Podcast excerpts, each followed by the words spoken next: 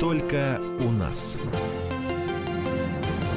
Добрый день, дорогие друзья. В эфире радио «Комсомольская правда». Меня зовут Евгений Беляков. И сегодня у нас важный гость, э, вице-премьер Татьяна Голикова. Татьяна Алексеевна, здравствуйте. Здравствуйте. Тема, которую мы сегодня будем обсуждать, э, очень э, важная, поэтому сегодня в нашей студии Владимир Сунгоркин, главный редактор «Комсомольской правды». Владимир Николаевич, добрый день. Добрый день. И политический обозреватель комсомолки Александр Гамов. Александр Петрович, здравствуйте. Всем привет. Да, тема действительно очень важная, так как у Татьяны Алексеевны очень большой спектр ответственности в нынешнем нынешнем правительстве, поэтому мы постараемся а, в нашем эфире разобрать максимальное количество социальных вопросов. Александр Петрович, вам первое слово. Ну, я думаю, сам по себе напрашивается самый первый вопрос. Татьяна Алексеевна, кто вам предложил должность вице-премьера по социалке?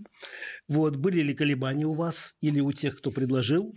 А, соглашаясь, вы, вы понимали, насколько это такая ну, неблагодарная штука и рискованная? Эту должность мне предложил занять президент страны Владимир Владимирович Путин. Насчет сомнений сложно сказать, когда предлагают такую должность. Э, уже само по себе это ответственно сказать «да». Мне кажется, что в таких случаях вопросы относительно того, согласны или не согласны, не обсуждаются. Какие задачи стоят, было уже понятно, а, поскольку президент страны выступил с посланием, поставил амбициозные задачи – в сфере экономики, социальной политики, обозначил 12 приоритетов, которые теперь становятся национальными проектами. Достаточно сказать, что из этого спектра 12 на мою компетенцию приходится 4. Это образование, здравоохранение, демографическая политика и наука. Сейчас по распределению обязанностей в правительстве. Безусловно, конечно, я понимала всю ответственность и всю сложность задач, которые будут возложены. Но еще раз хочу повторить, когда делается такое предложение, я думаю, что оно не должно предполагать отказа. Но всегда возникает тема, если не мы, то кто же? Татьяна Алексеевна, ну, наверное, на острие сейчас главный вопрос – это повышение пенсионного возраста. Очень активно его обсуждают. Э, а, законопроект подготовили в правительстве. Э, ваше отношение к повышению пенсионного возраста, почему без этого нельзя обойтись? Или, может быть, э, есть какие-то варианты? Сейчас я думаю, что говорить о моем отношении к этому законопроекту немножко странно, потому что я часть правительства, я правительство представляю представляю консолидированную позицию относительно того, что правительство на своем заседании а, приняло решение и внесло законопроект э, на рассмотрение парламента. Что же касается экономической основы этого законопроекта, то, собственно, тема обсуждалась уже очень много лет, к ней долго не подходили, ну, наверное, по понятным причинам. Для этого не было ни экономических, ни социальных предпосылок. Вы можете задать вопрос, а что они сейчас появились, эти экономические и социальные предпосылки. Ну, все эксперты оценивают это по-разному. Понятно, что это очень сложная тема, крайне чувствительная для всех граждан страны, но вы, наверное, также знаете, и эти цифры уже неоднократно всеми участниками дискуссии произносились, что в сегодняшних условиях у нас э, достаточно серьезная нагрузка на работающих граждан, если в 70-е годы на одного пенсионера приходилось 3,7 работающих, то сегодня это 1,7 часто эту цифру округляют до двух, и еще звучит цифра 1,2. Угу, Это да. означает, что в расчет берется то количество, которое уплачивают страховые взносы, то есть застрахованные в системе обязательного социального страхования. Ну, по сути, корректная цифра-то 1,2. Корректная цифра да. 1,2, потому что э, ровно столько граждан уплачивают взносы для того, чтобы потом за счет их взносов оплачивались пенсии. При этом надо понимать, что пенсионная система в Российской Федерации так исторически устроена, законодательство у нас носит солидарный характер, работающие платят за неработающих. А почему называется цифра 1,7 и 2 округленная, то это все пенсионеры, которые сегодня пенсионируются не только а, в системе пенсионного фонда, но и военные, приравненные к ним пенсионеры, которые обеспечиваются за счет средств федерального бюджета, но на это тоже нужны соответствующие финансовые ресурсы. И, собственно, вот эта часть, она никоим образом не связана с тем, какой налог на работодателей, э, как он устанавливается, кто платит в пенсионную систему, кто не платит в пенсионную систему. Один и два – это вот та нагрузка, которую мы на сегодняшний день имеем. А нужно сколько? Ну, в такой вот идеальной ну, системе знаете, сбалансированной. Э, все зависит от того, как мы будем конфигурировать пенсионную систему и какие э, институты будем создавать. То есть это будет многоуровневая система, как она у нас была задумана изначально, то есть солидарная, накопительная, с а, пожизненным наследованием, и которую мы пытаемся сейчас модернизировать для того, чтобы сохранить эту многоуровневость. Почему так?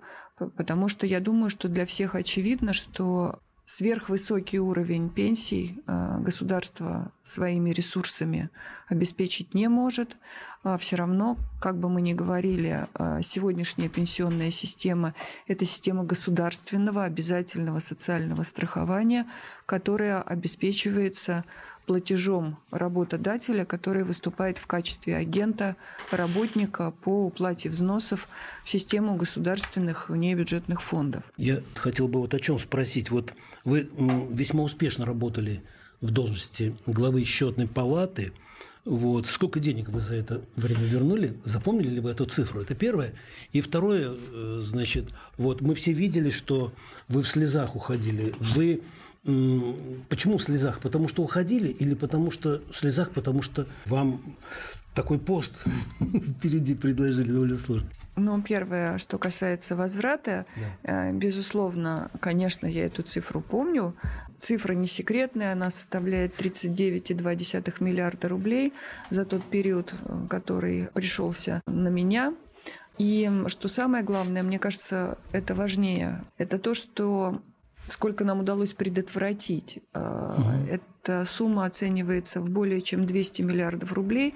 А, что это такое? Это значит, сотрудники, инспектора приходили на проверки, и если в процессе находились какие-то документы, которые они смотрели, которые впоследствии могли привести к неэффективному или не совсем законному использованию ресурсов, ну, скажем так, для простоты, эти контракты просто не заключались. Что касается эмоционального восприятия мною ухода с этой должности, то оно связано совсем не с назначением на новую должность. А, дело в том, что я не очень много мест моей трудовой деятельности за весь период а, моей трудовой жизни. Ну, достаточно такой характерный пример. Вы улыбнетесь, но с нынешним министром труда и социальной защиты мы учились в институте, я была чуть постарше, он чуть помладше. Потом мы работали вместе в том самом НИИ труда в одном отделе заработной платы. Ну, потом, естественно, жизнь развела. Ну, кто бы мог подумать, что через столько лет э, в Министерстве здравоохранения и социального развития сначала и теперь снова уже на этой должности мы будем вместе работать. К чему пример? Я очень трепетно отношусь к людям, к людям, с которыми работаю. И за такое большое количество трудовой жизни у меня все время нарастает команда, которая со мной уходит. И очевидно, что когда ты приходишь на должность заместителя председателя правительства, это совсем другая конфигурация, и ты не можешь привести за собой то количество людей, которое ты собрал за всю свою сознательную трудовую жизнь.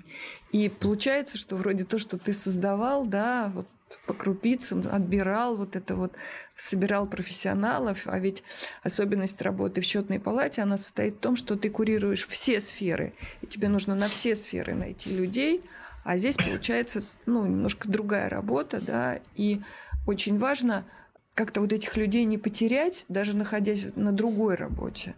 И вот, собственно, вот это и вызывало ту самую эмоцию.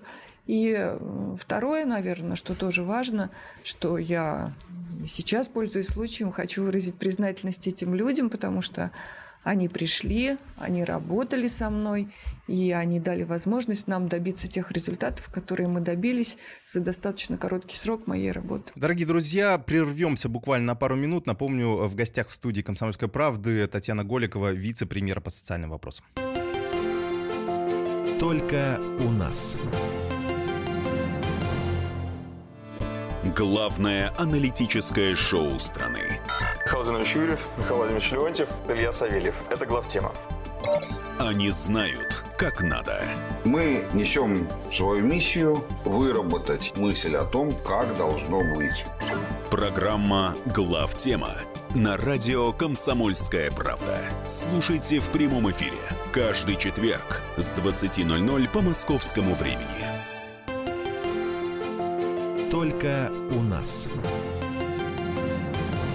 Продолжаем разговор в прямом эфире. У нас в гостях вице-премьер по социальным вопросам Татьяна Голикова. Кроме того, в студии Владимир Сунгоркин, главный редактор «Комсомольской правды» и политический обозреватель Александр Гамов. Меня зовут Евгений Беляков. Вы уже говорили, как раз я возвращаюсь к теме пенсионного возраста, о том, что, ну, действительно, у нас большая диспропорция, очень много людей, которые находятся в теневом секторе. И вот это задача, которую нужно решать.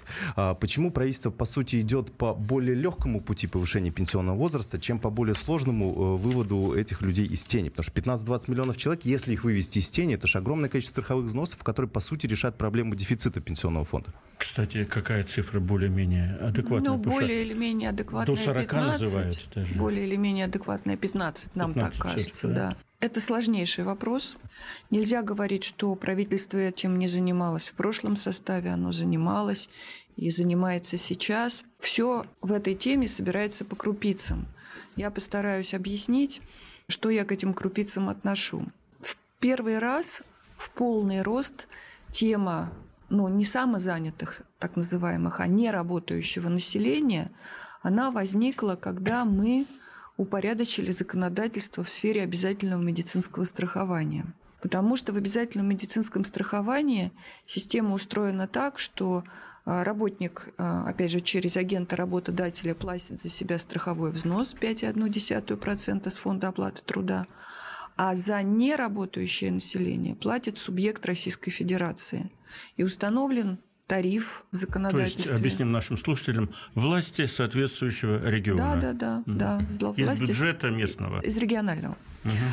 И ситуация складываться начала таким образом, что по мере роста взноса, то есть платежа за неработающее население со стороны региона, объем этих ресурсов, которые региональные бюджеты должны заплатить, стал очень сильно расти. И в какой-то момент вот этот самый платеж по сумме в целом по Российской Федерации стал превышать ту дотацию на выравнивание бюджетной обеспеченности, которая предоставляется регионам для того, чтобы сбалансировать свои бюджеты. И получилось так, что в ряде регионов то, что мы им даем для сбалансированности бюджета, меньше того, что они платят в качестве платежа за неработающее население Федеральный фонд обязательного медицинского страхования. Я еще э, со своими коллегами на прошлой э, должности этой темой очень серьезно озаботились и начали вместе с пенсионным фондом, с Федеральной налоговой службой, фондом обязательного медицинского страхования пытаться заняться темой а, расчистки количества граждан, за которых уплачивается платеж за неработающее население. То, что вы рассказываете, это некая, а, ну вот, бюджетная корректировка внутри ведомств. А проблема же простая. Абсолютно Зарплаты в нет. конвертах платят, Я и все. сейчас объясню. Я сейчас как от объясню. этого уйти? Я сейчас объясню вам, потому что это была предтеча той работы, которую проводим мы сейчас и которую проводит налоговая служба. Собственно, когда мы озаботились вот этой темой, а, мы приняли решение, что нужно обязательно поменять законодательство, чтобы как можно жестче учитывать этих людей в части того учета, который ведут регионы. И э, сейчас этот закон, собственно, уже прошел Государственную Думу на этой неделе во втором чтении. И уже, начиная с бюджета 2019 года, мы начнем более жестче планировать вот эти вот э, платежи за неработающие То есть вы население. будете знать конкретных людей, за которых не платят? Будем двигаться, сразу не узнаем, но будем двигаться в этом направлении, потому что э, этот закон предполагает некий персонифицированный учет. И всегда возникает две полярных точки зрения. Первая полярная точка зрения состоит в том, что они нарушают конституционный принцип, они не уплачивают налоги, и мы... Они это граждане. Они граждане, Наши люди, которые самозанятые, так Мгм. называемые. И они не должны ничего получать прежде всего из пенсионного фонда. Им не должна оказываться медицинская помощь, но мы не поддерживаем и не разделяем эту позицию, поскольку мы, э, Российская Федерация, социальное государство, и мы обязаны, э, несмотря на все сложности, заботиться о наших гражданах. Поэтому, собственно, очень долго, но мы шли к тому, чтобы выбрать мягкий путь втягивания этих людей и воспитания у них, если так можно сказать, доверия к государственным институтам, чтобы они научились платить. И, собственно, то, что руководитель Федеральной налоговой службы докладывал президенту относительно э, создания сервисов и проведения экспериментов в четырех регионах страны, чтобы воспитать наших самозанятых уплачивать налоги, вот, собственно, мы сейчас над этой темой очень плотно работаем. Мы э, сейчас обсуждаем базу обложения, ставку и сколько эти люди должны уплачивать в государственные внебюджетные фонды, чтобы система социального страхования обеспечивала их пенсией и э, медицинской помощью. При этом я хочу сказать, что даже несмотря на то, что они сейчас не уплачивают, все равно э, этим людям, если бы они выходили на пенсию, назначается социальная пенсия, и им оказывается медицинская помощь за счет того, что регионы за них осуществляют оплату. Теперь конечная часть вашего вопроса. а, Было бы больше денег, если бы они уплачивали. Сейчас денег не было бы больше по понятным причинам, потому что они в систему не платят, но система им платит. Мы же платим социальные пенсии, даже если у них нет стажа. И э, в этом смысле должен пройти очень длинный период времени, чтобы не система была им должна, а соблюдался какой-то разумный баланс между тем, что они уплатили в систему, и тем, что система им отдала. Потому что сегодня они платят меньше, чем мы их финансируем. Сейчас, когда мы читаем отклики э, наших сограждан о происходящем, они часто говорят, вот я-то работаю в организации, налоги плачу, все, что требуют, или я работодатель плачу, а вижу рядом со мной полно людей, их уже много, которые работают в той самой тени, ничего не платят, прекрасно себя чувствуют. Вот это социальное такое, ну, разновидность социального расслоения по отношению к обязательствам государства. Как вы думаете, какой у нас впереди период, э, насколько он длинный, чтобы более-менее эту проблему э, решить? Сложный вопрос, а, но абсолютно понятный, корректный и а, действительно для нашего общества крайне важен фактор справедливости. Вот а, такой социальной справедливости в обществе, ну, в данном случае по этому вопросу. Это тонкая тема, их, конечно, можно относить там к тунеядцам, как-то их оскорбительно а, называть, но мне кажется, что это неправильно. Все государственные системы проходили через работу с такого рода категориями граждан. И все пытались их вовлечь в систему уплаты налогов. Ведь проблема-то в чем? А, Если мы просто скажем, что вот они должны сейчас заплатить те самые 30%, ну, скажем, в систему социального страхования с того дохода, который они получают, поскольку у них нет а, работодателя в качестве агента, они сами являются предпринимателями. Но это вы же одну часть. Вот вы как раз больше про самозанятых рассказываете, которые, по сути, предприниматели. Мы же скорее говорим о тех людях, которые работают на кого-то, но при этом зарплату в конверте Ну, и получают. про тех, и про других. Да. и про этих, мы- и Про про этих, других на самом деле. Этих-то Ну, больше. Просто вот, которые в конвертах, тогда сейчас я на этом, может быть, немножко отдельно остановлюсь.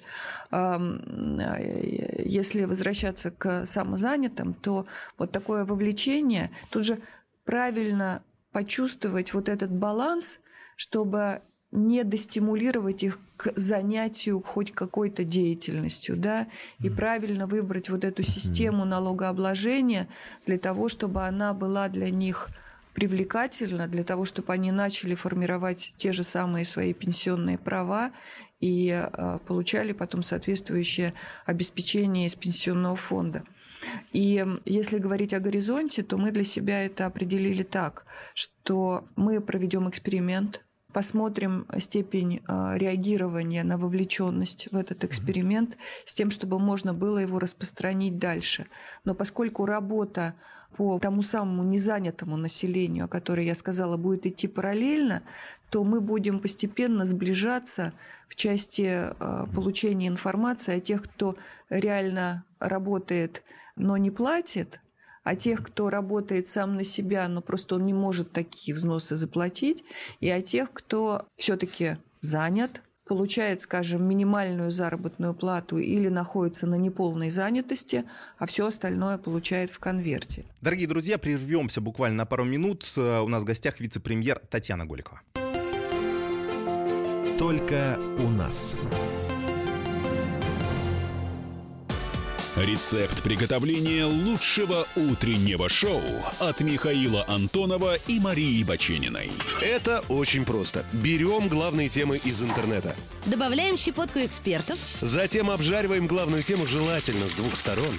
Периодически приправляем все это мнениями слушателей. Иронию и сарказм добавляем по вкусу. Наслаждайтесь. Утреннее информационное шоу «Главное вовремя» с Михаилом Антоновым и Марией Бачениной. Слушайте по будням с 7 часов утра по московскому времени. Только у нас.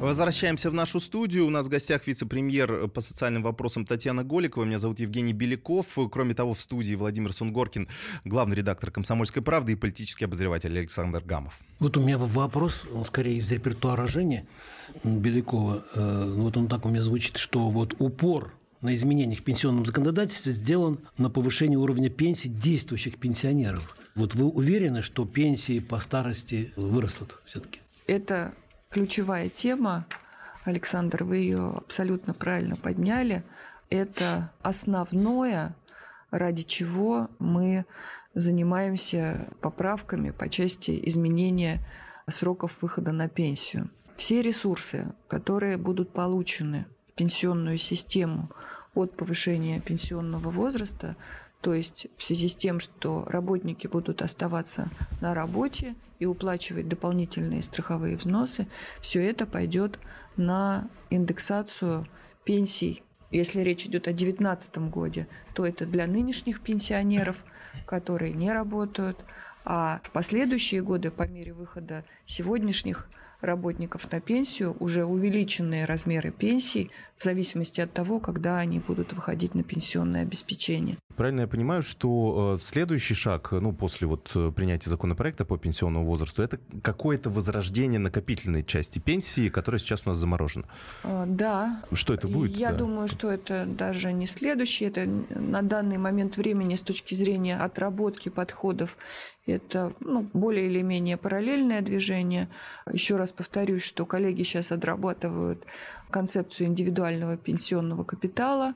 Наши профсоюзы поставили вопрос, и есть соответствующее обращение Михаила Викторовича Шмакова а, в Российскую трехстороннюю комиссию к правительству по поводу целесообразности уже принятия решения относительно отказа от института приостановления и сохранения старой накопительной части в солидарной системе и, соответственно, выпуск нового закона, подготовка нового закона, который бы создал вот эту самую накопительную часть, но и профсоюзы и работодатели сходятся в одном, что порядок должен быть добровольным, накоплений. И, собственно, сейчас вот эта конфигурация отрабатывается, и я думаю, что к осени это будет завершено.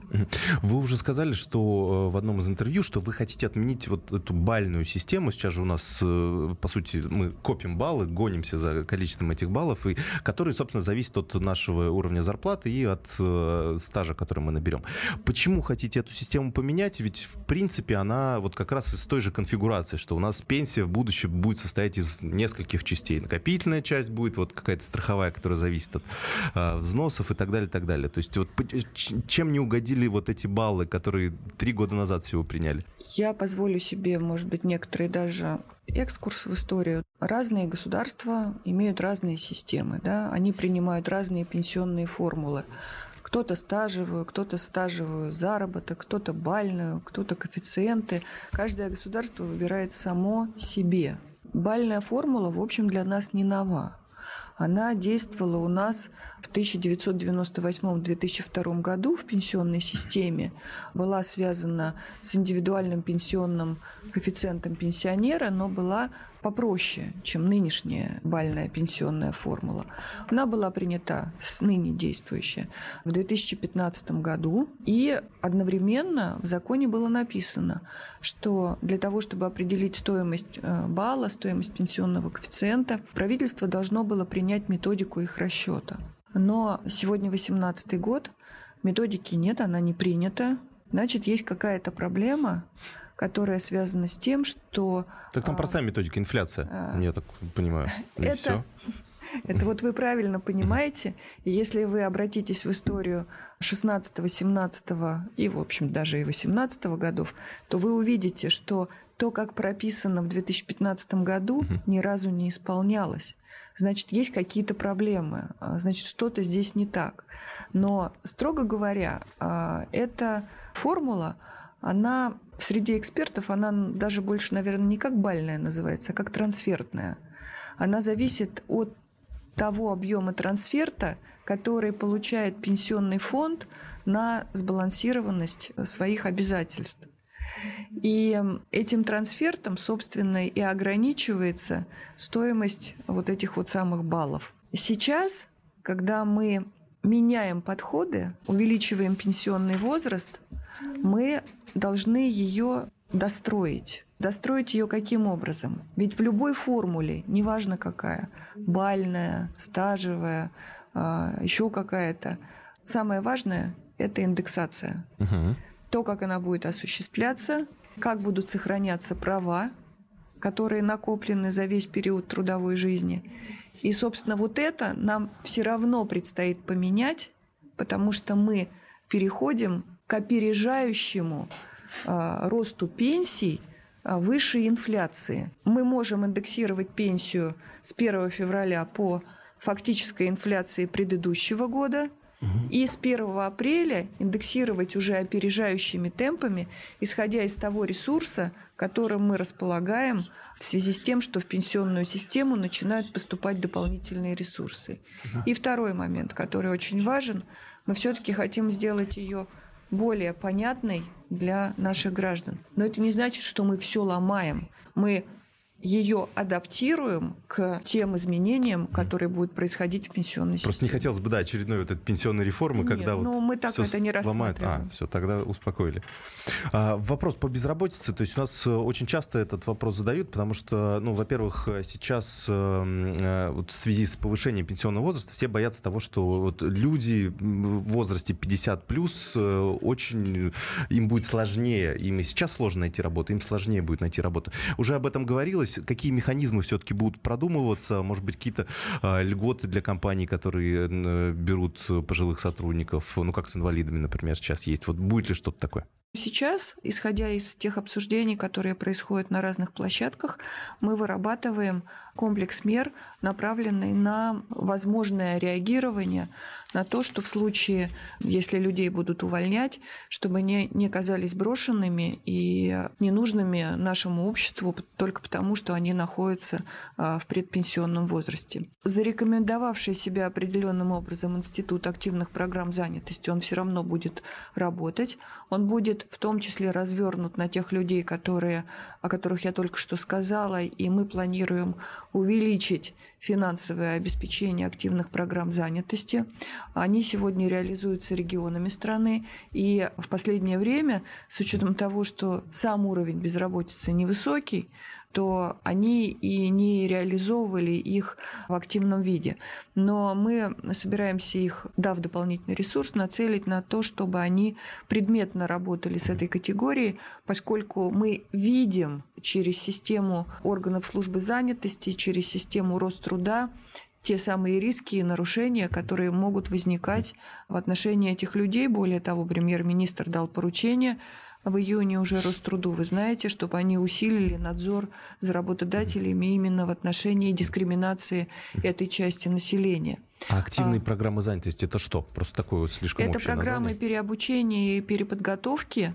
Они э, нацелены не только непосредственно вот на людей, которые находятся в предпенсионном возрасте, на более молодых. Это вот когда меня спрашивают, я часто говорю, что мы а, же все люди, мы видим, читаем газеты, смотрим объявления и видим, что когда предлагается работа, то часто есть приписка, что в таком-то возрасте просьба не беспокоить. Сейчас уже не указывают, но отказывают. Но тем не менее этот факт потом. есть, угу. и а, все равно служба занятости должна за этим следить, а мы угу. должны предлагать услугу этим людям для того, чтобы они имели возможность переобучиться, чтобы получить профессию. Мы вот со слушателями часто общаемся, э, они на это отвечают отвечают следующее, что да, мы приходим в службу занятости, да, нам предлагают какое-то место, ну, которое, соответственно, ну, минимальный размер оплаты труда, э, ну, какое-то не очень хорошее место, то есть люди не готовы на эти места идти, э, и, собственно, эту проблему не решает. А решит ли это, например, увеличенное пособие по безработице? Оно уже 10 лет как не меняется и не индексируется, и, может быть, таким людям давать что-то побольше, например? Ну, первое, чтобы закончить активные программы, я просто скажу, что нам их придется переформатировать для того, чтобы ориентироваться ориентировать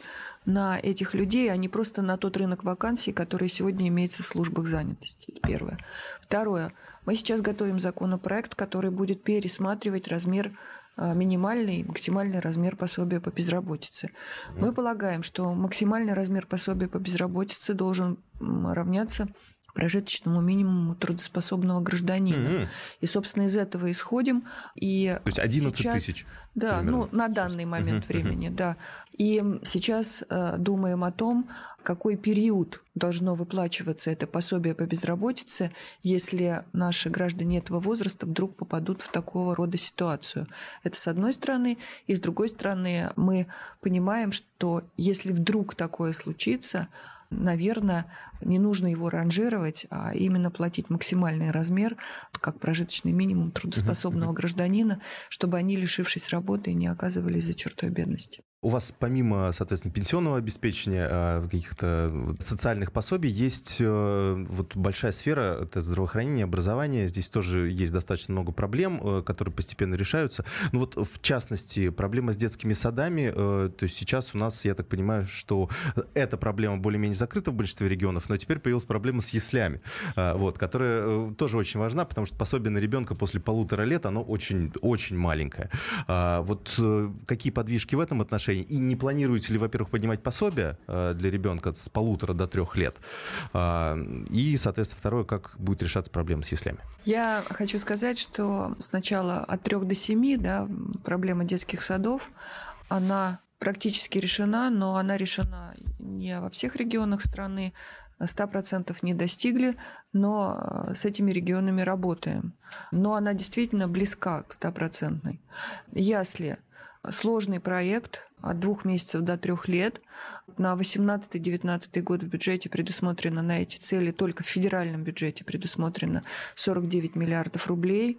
И э, проект разворачивается в 2018 году. Если мне память не изменяет, в нем, по-моему, участвуют 78 регионов страны. И сейчас вот он начинается. А, начинается почему? Потому что вы знаете, что строительство ясель для детей в возрасте до трех лет. Это часть демографического пакета, которая была озвучена Владимиром Владимировичем в 2017 году. И именно таким образом, что до полутора лет Хотелось бы, чтобы мама все-таки находилась с ребенком, потому что это чрезвычайно важный период. До полутора лет пособие повышено Вот, а, чтобы на первого ребенка, чтобы они сидели дома. Дорогие друзья, прервемся буквально на пару минут. Напомню, в гостях в студии «Комсомольской правды» Татьяна Голикова, вице-премьер по социальным вопросам. Только у нас.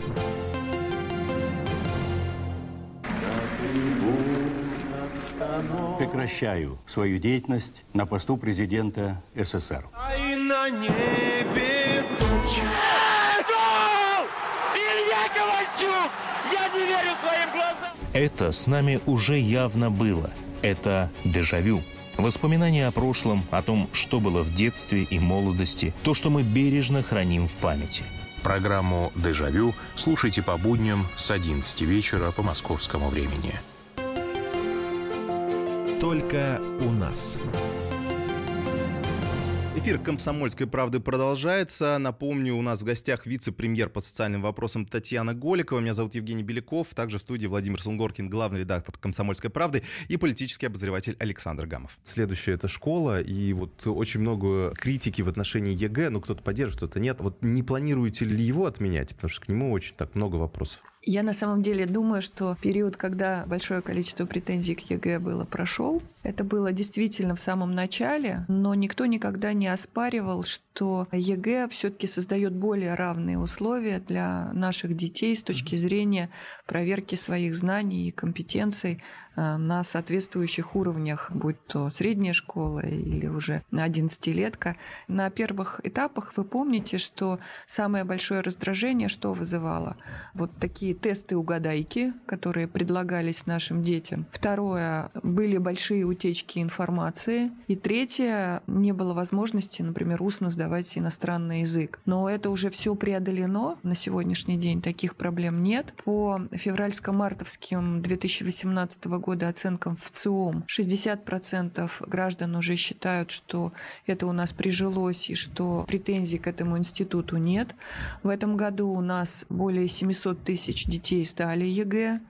Должна сказать к нашему всеобщему, наверное, удовлетворению, что более 6 тысяч наших детей стобалльники, то есть они сдают на 100. И вот сейчас мы работаем над, э, ну, во всяком случае, в моем блоке, над национальным проектом образования, где очень большое внимание уделяется поддержке молодых талантов и созданию инфраструктуры для талантливых детей. Вот говорят, ваша внешность многих вводит в заблуждение. Я много раз слышал. Вот такая красивая, милая женщина, характер стальной. Вот это действительно так. И почему вы стали такой, какая есть? Характер стальной, ну, я не знаю. У меня не стальной характер. У меня характер, мне кажется, что достаточно мягкий, ну, может быть, стальной в каком смысле? Я пытаюсь доводить до конца те решения, которые мы принимаем. И если поставлена цель, то все, кто это реализует, должны этим в полном объеме заниматься именно для того, чтобы эту цель достичь. И если из обоймы кто-то выпадает в силу нежелания, нерадивости или еще чего-то, то, наверное, по отношению к этим людям я строга, но справедлива. Понятно. Тогда чего же я бы лила бы слезы в Государственной Думе, а, если мне так трудно было расставаться с Ну, коллективом? ясно. Вот у вас в жизни бывали перерывы большие в работе? Вы здесь перечисляли, значит, свою биографию? Я так понимаю, что нет. И был отпуск хотя бы 2-3 месяца? Никогда. А вы хотели бы вот этого? Если бы вам дали вот Путин или Медведев, Ну, нам не дадут. Два-три месяца. Чем бы вы 2-3 занялись? месяца. И я думаю, что вряд ли бы я пошла на 2-3 месяца. Я бы дома, наверное, уже сошла с ума, а учитывая ритмы работы, которые есть на протяжении всего этого времени. Чем бы я занялась? Я бы занялась домом и семьей, и всей живностью, которая у меня дома живет. А какая живность? Три собаки, две кошки. И они, по-моему, скучают, сидят. да. Еще на даче есть всякая птица. Это просто просили, значит. всякая Вот еще у птица. Значит, буквально два вопроса. Блиц. Сколько, сколько времени в день вы проводите на работе? Минимум, наверное, 18 часов. Во, с- во сколько вы ложитесь спать? Не раньше часа. Как к этому относится муж? Плохо. Ваше любимое место в мире? Дом. А кого бы вы остановили на скаку? Не знаю. Инфляция. Инфляция? Вы знаете, вот один вопрос мы вам не задали, а он очень популярный, еще популярнее, чем ЕГЭ в лучшие начальные годы. Требует поднять пенсионный возраст, требует власти. Народ говорит, отвечает все время, введите прогрессивный подоходный налог. Вот эта тема такая же вечная, как давайте отменим ЕГЭ. У нас на эту минуту какая есть, существует консолидированная некая позиция или ответ – подумаем, посмотрим, где мы сейчас находимся, как, споров, какой сейчас ответ считается а, правильным на этот момент. Споров среди экспертного сообщества и, как я понимаю, в правительстве в прошлом на эту тему было много. Вопрос такой э, обсуждался, были за, были против, но в конечном итоге правительство определилось и приняло решение сейчас прогрессивную шкалу не вводить. Что мотивировало, наверное, правительство к принятию такого решения? Первое. Сегодня это устойчивый источник доходный регионов, и он обеспечивает абсолютно большую часть региональных бюджетов. Так и наоборот, хорошо, надо поднять и вырастет. Нет, все хотят раскулачить богатых, да, Там проблема-то была в другом. Да, конструкция, которая в экспертном сообществе обсуждалась, она обсуждалась что будет большой вычет для тех, кто низкообеспеченные слои, а для богатых, наоборот, будет поднято. Угу. И вот эти вот оценки, которые делались, они приводили к тому, что мы получим скорее отрицательный эффект с точки зрения поступления доходов, чем положительный. А, ну в смысле с минималки платить с налог не надо, да? Да, а, с минималки не платить, а вот того самого максимума, такого плюса мы, собственно, не получим. Угу. И я даже не обсуждаю вопросы там сложности администрирования там при установлении шкалы. Там инфраструктура налоговая сегодня такова, что она соберет да. все, что скажут.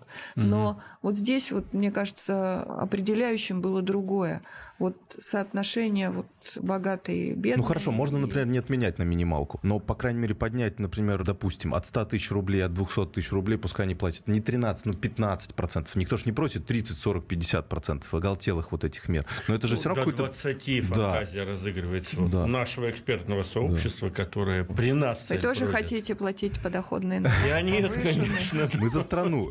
Ну, за державу мы. Это же не будет стимулировать людей уходить. Вот лишние 2% это не стимул уходить полностью в тень и так далее. Я не думаю, что это стимул уходить в тень, но во всяком случае, взвесив все за и против, mm-hmm. правительство приняло решение, что пока этого mm-hmm. делать не надо. Понятно. Последний вопрос. Э, мы так с пенсионного возраста начали и так тоже к активному долголетию условно пришли, потому что в демографической программе тоже есть большой комплекс мер по вот увеличению продолжительности жизни. Мы сейчас о нем, наверное, сложно говорить, ну хотя бы какие-то а, наметки, что будет делать правительство в этом отношении и, собственно, какие вы можете дать советы, например, по сохранению вот, активного здорового долголетия. Ну это вот для меня очень важная тема, а, тема активного долголетия потому что мне очень приятно, что Владимир Владимирович, когда обращался с посланием к Федеральному собранию, обозначил это в качестве приоритетов, потому что это чрезвычайно важная тема для нашей страны.